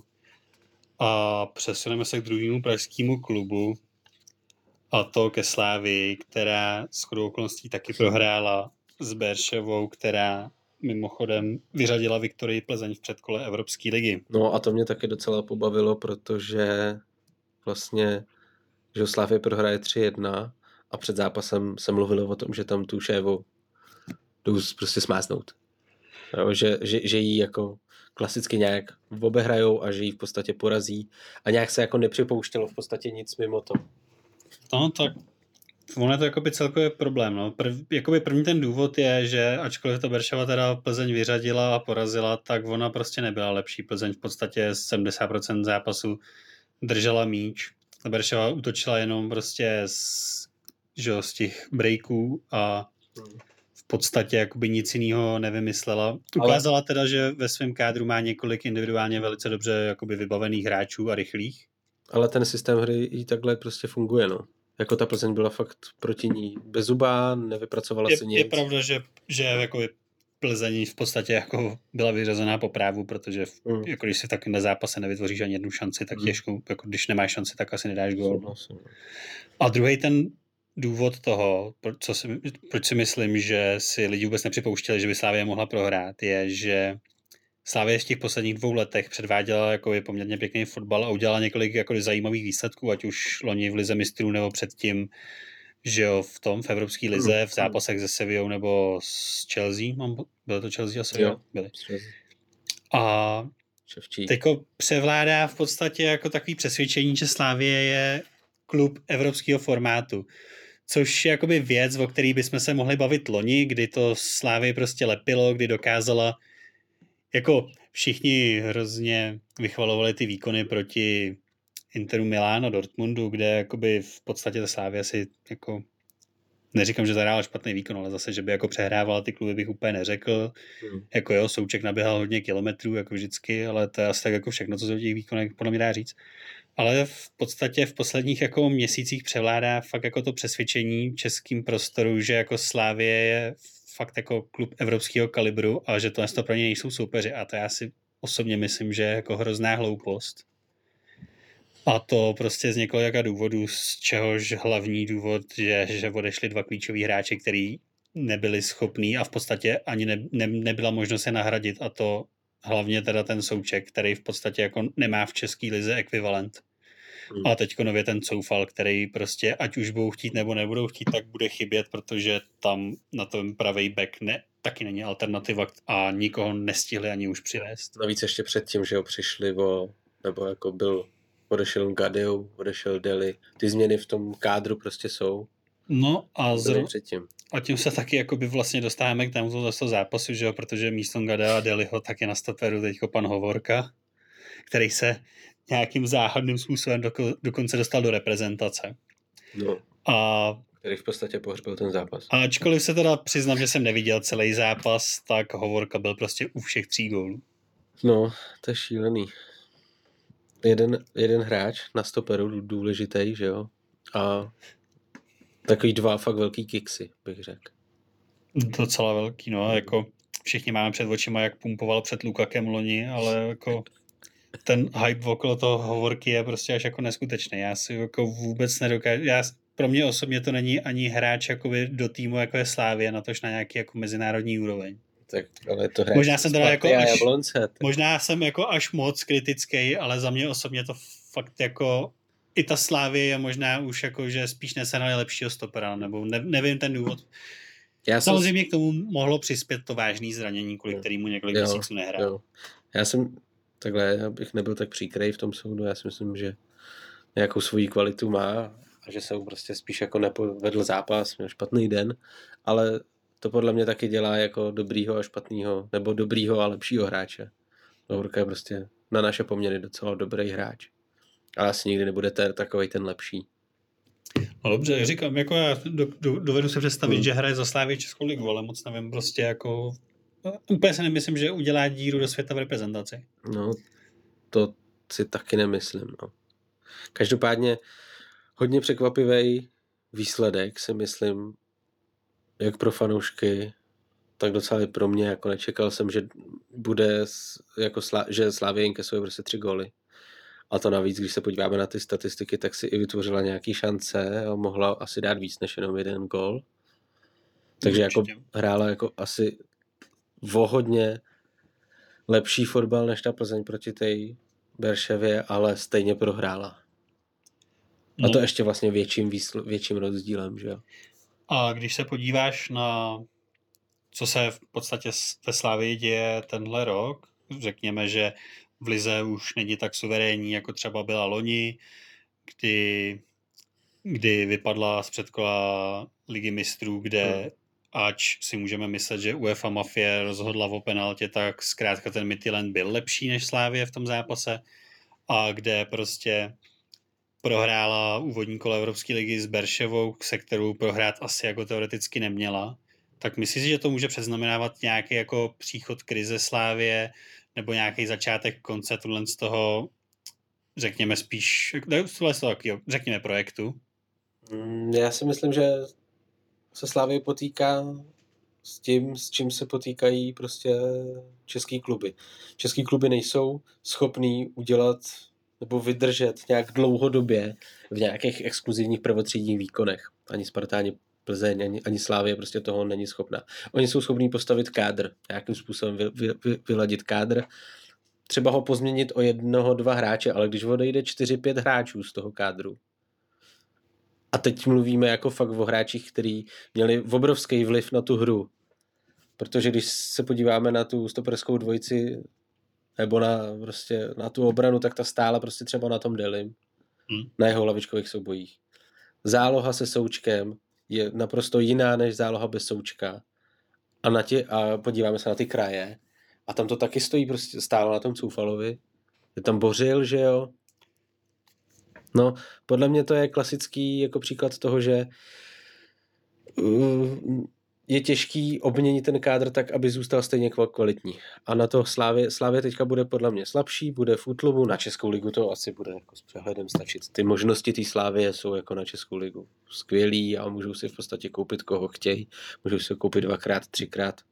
A poslat ho na hostování. A poslat ho třeba na hostování do Bčka v Liberci. Můžou v podstatě jako si na, nastavit i nějaký dlouhodobější plán, ale myslet si, že budou schopní pravidelně nějakým způsobem pronikat do vyřazovací části evropských prostě pohárů je trošku naivní, protože ta konkurence je obrovská. A už to dávno není jenom o tom, že sem přijede někdo z Německa, z Francie, Španělska, Itálie a vypráská tě, ale už to můžou být Norové, už to můžou být Dánové, úplně s přehledem Rumuni, Poláci, může to být fakt kdokoliv. Přesně tak, no. A v, týhle, a, a v tu, tuhle chvíli je prostě nějaký fyzický fotbal v kompaktním rozestavení, plný nadšení, prostě málo. To souhlasím, no já si myslím, jakoby, že do určitého problému se Slávě řítí dlouhodobě a to ani ne tak herního, jako spíš toho ekonomického, kdy oni jako do jisté míry zatím to dokážou ten celý projekt financovat, protože se jim podařilo prodat za docela dobrý peníze, že jo, Součka plus v těch evropských pohárech oni vydělali jakoby nemalou částku. A krále jsme zapomněli. Plus krále, což hodně samozřejmě peněz. to bylo taky hodně peněz. Ale ta finanční politika té Slávě byla nastavena prostě tak jako divoce, že podle mě to pro český klub jako bez zesporu je to dlouhodobě neudržitelný, mm. protože by museli toho Součka prodat každý rok. A teďko jsem zrovna taky pod, mimochodem poslouchal o Slávy jeden podcast, kde říkali, že její roz, roční rozpočet je 1,2 miliardy, což je v podstatě asi jako zbytek ligy dohromady. Prostě když nevezmeme Spartu ze Sláví, jo, to je prostě mm. úplně enormní číslo. Mm. Oni nastavili finanční prostě limity úplně jako úplně nesmyslný, jako že, že třeba jeden z důvodů, proč Ondřej Kolář prostě zatím nepřestoupil, je to, že ten má takový peníze, že on si v podstatě v tom zahraničí téměř jako nepolepší. Hmm. A to samý prostě měl úplně nesmyslné podmínky na Českou ligu Souček, který jako v podstatě to byl úplně jako, jako pro český klub nezaplatitelný, to, co on vydělával. No jako další věc je, že ta situace ohledně koronaviru jako nenahrává velkým investicím do sportu a další otázka. Co vlastně se slaví Bude, no, jestli tohle to není takový to první zachvění z toho pomalu. Já se tak nemyslím, že, ten, že ta krize musí jako zákonitě přijít aktuálně, ale nedokážu si představit, že by dokázali to finanční hledisko Hmm. toho svýho, jako té svý jízdy, že by to dokázali třeba další tři roky udržet, protože to je fakt jako úplně nesmyslných relacích, Hmm. kdy oni prostě za nevoskoušený 18-letý juniory vyhazují 20 milionů, za což dřív přes, přestupovali prostě hvězdy ligy Hmm. a reprezentanti. Takže vlastně je to takový, ten zápas byl takový náraz s realitou. A stej- stejně tak jako tenhle ten zápas mohl být jenom taková facka a Hmm. lekce z efektivity, protože Berševa měla tři střely na bránu, dala tři góly, že jo. A můžou nám v příštích zápasech ukázat, že to je jako že se nic neděje a třeba se probudí Fernanda Tecel a stane se nejlepším střelcem Evropské ligy, že jo. Jako stát se to roz- rozhodně může, prostě Slávě Jakože se stane Fernando. no, jako jo. Tak, jako to je, to je stát taková záhada, protože Slá, Slávě prostě ten kádr má docela dobrý a já si myslím, že ačkoliv oni furt hledají to útočníka, tak třeba Musa je za mě jako na Českou ligu třeba jako nadstandardní hráč a moc ne, nechápu, proč Fernando hraje na jeho úkor tak často, Hm. No, ale to je, to je taká záhada ten Tetzel tam asi. no. no. A když jsme jakoby teďko skon, můžeme asi jako skončit s tou sláví, tak můžeme teda navázat rovnou jejím Bčkem, který hrálo s Chentem a který jako jediný nám udělalo radost. Samozřejmě mluvíme teda o Liberci, Hm. který jako jediný z českých zástupců ve čtvrtek vyhrál. No, jeden zrovna se za, zapůjčených hráčů, Yusuf Hilal, viď? Vys, Tak ono, vystřelil legendární výhru 1-0 nad tak Chentem. ono jich je tam tolik, že No. v podstatě jako nemůže dávat nikdo jiný než Slávista gol v tom. Liberci, že jo. No, tak jako, když se podíváš na ty statistiky toho utkání, tak je to to jako přeju to Liberci, je fajn, že mají takový štěstí, ale prostě já bejt na straně Chentu, tak jsem děsně nasranej. Protože v podstatě asi si přejeli pro jistý body a Liberec jim prostě z jedné střely nebo z, ze dvou střel prostě dá jeden gol. Oni nedají ani gol, drží, já nevím, skoro 70% míč a no prostě takový zápas byl bez pro Chent. Ale jak říkám, přeju tu Liberci dobře pro Liberec. Teda, jo, to já taky. Jo. Já jsem teda zápas neviděl, takže Hmm. úplně nemůžu hodnotit výkony týmu, ale spíš jakoby obecně o Liberci. Když si vezmeš, jak v podstatě ten Liberec ani nemůžu říct v posledních letech, ale jako dlouhodobě funguje, že hraje dobrý fotbal, některý, hra, některý z hráčů prostě se prosadí a odejde teďko teda pravidelně do Slávie, Hmm. ale odcházeli i do jiných týmů. Stejně to se stalo, že jo, teďko před touhle sezonou, kdy z Liberce odešlo zase v podstatě téměř prostě celý tým a Liberec musí každý rok skládat úplně nový kádr, že prostě ode- odešel loni, že jo, byl Tahun Malinský, odešel Beran, který teda se pak vrátil, odešel Karafiát, odešel Hipš prostě a to jsou jako hráči, který ty v té sestavě musíš cítit, že tam nemáš. No, musíš. Tak jako, já, co jako říct na ten Liberec? Já ten fotbal prostě fakt jako dobře. Jo, já, mně to přijde hrozně zvláštní. Já si nedokážu představit tam pracovat, protože nejenom, že ti vezmu hráče, vezmu ti, že jo, trenéra, nějakého sportovního manažera. Co jako, to musí být hrozně jako náročný tam pracovat. No a čekal si třeba před touhle sezonou, že Liberec bude hrát jako, dejme tomu, dobrý fotbal, že ho porazili třeba tu Viktorku, kdy ji jako úplně zničili a že se notabene dostane do, Evro- do základní skupiny Evropské Já- ligy. Já Očekával jsi to? já to v podstatě nečekám žádný rok po tom, co někdo vykrade Liberec. Protože oni tam v podstatě každý rok, co rok, možná i půl rok skládají jako dost nový týmy a je zvláštní, že se jim to vždycky podaří jako vy, vy, vyladit a dát dokupy tak, aby ten tým působí docela dobře herně, dokážou hrát i výsledek a to nejenom v České lize, ale dokáže prostě postoupit i do té evropské. Je to zvláštní, já ani nevím vlastně, co, by, co zatím stojí, protože ta osoba trenéra je teďka vlastně ve Slávii, který bylo připisovaný vlastně to, že to tam takhle šlape. Tak pod Hovtikem to teďko jaký šlape, že jo, ty poslední dva roky. Šlape. Pak tam byl ten Nezmar, to se taky připisovalo mu, že dokáže jako dobře jednat s hráčem a Tak jak jako ně- na nějaký bázi asi spolupracují nadále, No. protože asi není náhoda, že se Slávě v Liberci hostuje asi 8 hráčů, no, že jo. no jasně.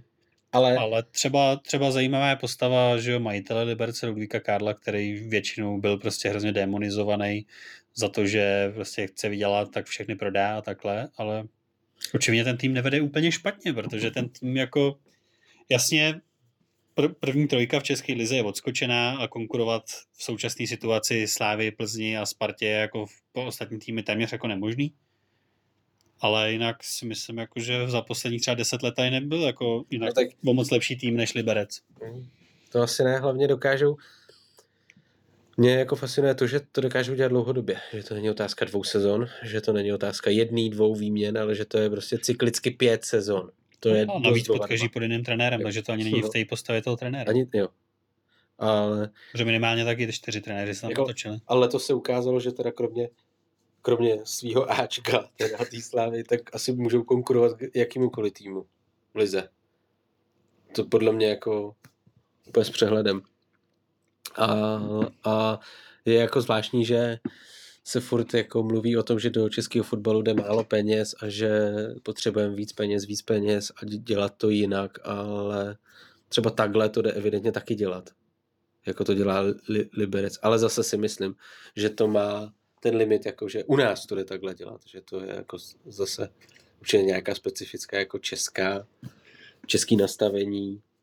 Teďka tomu hodně pomůže ta Slávie teda, a neříkám, že to je návod pro ostatní týmy, jak to dělat, ale je to jenom ukázka toho, že, to, že neexistuje jenom jednom jeden způsob, jak vést prostě nějaký provinční klub dobře. Asi tak. Jo, souhlasím, asi k tomu ani nemám co dodat, jenom kdyby si měl typovat, postoupí některý z tří českých zástupců do jarní fáze Evropské ligy? No, já bych když půjdeme postupně, tak myslím si, že myslím si, že ta Sparta mm, spíš ne. Ta Sparta prostě spíš ne, bude to mít jako fakt hrozně těžký a podle mě bude ráda, když uhraje vůbec nějaký body. U té Slávie je to otázka, jestli se teda zmátoří. Teoreticky na to nějakou sílu možná mají, možná ten Trpišovský je schopný to ten tým nějak nabudit, namotivovat. Hráčů na výběr mají spoustu. Jak to poskládat taky. Mají možnosti, mají možnosti takový, který jiný ten tým nemá. A postup Liberce to je, to je teďka sice jako už ne tak nepravděpodobná, ale byla by to spíš podle mě náhoda. A hlavně, co je podle mě důležitý, je, že se může stát v podstatě cokoliv s kádrem, s přihlednutím na covid, s přihlednutím na nějaký odehrávání zápasů v těch jiných soutěžích a je to nevyspytatelný. A podle mě je reálný, že z těch tří se někam dál možná, možná dostane jeden. Tady na tom se asi shodneme. Já si myslím, že Liberec ten má prostě jakoby kvalitativní nedostatky na to, aby dokázal přehrávat pravidelně tyhle soupeře a třeba porážet je. Třeba ještě z Ačka pumpnou nějaký to, to jedině. Potom Sparta, ta jako, ta by asi nějakou tu kvalitu měla, protože ona ten kádr má fakt jako dobrý, ale zase má prostě tak těžkou skupinu, že si to taky nedokážu představit. Protože ať se můžeme bavit o tom, že Celtic je v nějaké krizi a může s nimi něco uhrát, tak prostě Pořád Lil, bude podle mě málo bodů. Jo, Lil i AC jsou prostě jako aktuálně jinde. A ta Slávie, sice jsme ji jakoby herně skritizovali teďko, ale ta asi reálně má jediná šanci na ten postup, ale myslím si, že se bude hodně blbě vyrovnávat třeba ze ztrátou toho Coufala, protože tam teď může nastoupit jedině ten Holeš. A ještě jedna věc, která si myslím, že výrazně tuhle z toho bude promlouvat, je to, že prostě v Čechách se ten fotbal nehraje. A hmm. jakoby můžeme se bavit o tom, jestli ten Třeba teď, když se bude hrát vlastně po týdnu, není tam 14 denní pauza, tak to v podstatě pro ty české kluby může být výhoda, protože oni prostě mají v tom týdnu jenom jeden zápas a ve srovnání s těma jinýma, tak prostě budou mít, budou mít odpočinek, budou potrénovaný. Navíc třeba té Spartě se asi jako vrátí ten čelůstka a mohli vyléčit nějaký prostě šrámy a takhle. Ale při představě, že tam pak budou ty pauzy delší a ty týmy český nebudou hrát, tak si myslím, že tam pak ta herní praxe prostě může chybět. A že je to hlavně pro ty týmy jakoby zase něco trošku novýho, protože jsou zvyklí ty víkendy hrát a teďko hrát nebudou a budou muset prostě tomu uspůsobovat úplně celý že, tréninkový proces. Mhm. Navíc ta situace je dost nejistá, protože teď se prodloužil vlastně nouzový stav, nikdo nevíme, nevíme, jak to bude s ministrem, nevíme, jak to bude vlastně s profesionálníma soutěžema, takže ty kluby vlastně taky neví, jak nastavit, jak to nastavit, takže Hmm, těžký. s ministrem už víme. Jo. Ovčáček potvrdil, že to bude platný. Hmm. Ve čtvrtek mohou jmenovat. Hmm. Takže, takže, takže bude nový, nový ministr a bude se jednat s novým ministrem, takže se to celý prodlouží a, a to, proto, No tak no, nouzový stav byl teďko, jako, nebo vlastně bude se teprve jednat, ale chtějí ho prodloužit o měsíc do 3. prosince, takže se dá předpokládat, že ten další měsíc se asi ty nařízení moc měnit nebudou a tím pádem, že se asi jako nebude zatím pouštět ani liga, ačkoliv teda dnes už dosluhující ministr Primula řekl, že za předpokladu, že by všechny kluby se pravidelně testovaly, takže by se bez diváků ta liga spustit mohla. což je zvláštní. No, bude to zvláštní. Což je zvláštní vzhledem k tomu, že my nemůžeme jít ani se psem večer na procházku a hrála by se liga, je to takový zvláštní. Aspoň bychom měli na co koukat v televizi. Ale pro ten, pro ten český fotbal by to asi jako bylo dobrý. No. No já bych se konečně mohl podívat na víc zápasů Vyšehradu. Vyšehradu. No, tím bych dnešní povídání asi ukončil. Jestli ještě k tomu něco máš, nebo tě napadá nějaká připomínka. mm, vlastně ani ne. Já se hned začnu připravovat určitě na další podcast, jestli mě pozveš k dalšímu podcastu, budu moc rád.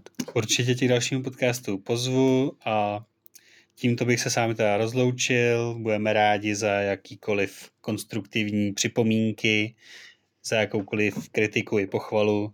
Sdílejte, lajkujte. Jo, akorát kritika typu fandíš blbýmu týmu, prostě tu nebereme, jo? Jo, to, to jsem samozřejmě ani ne, ne, ne, nemusel doplňovat. Tak vám děkujeme za pozornost, mějte se krásně a čau. Čau.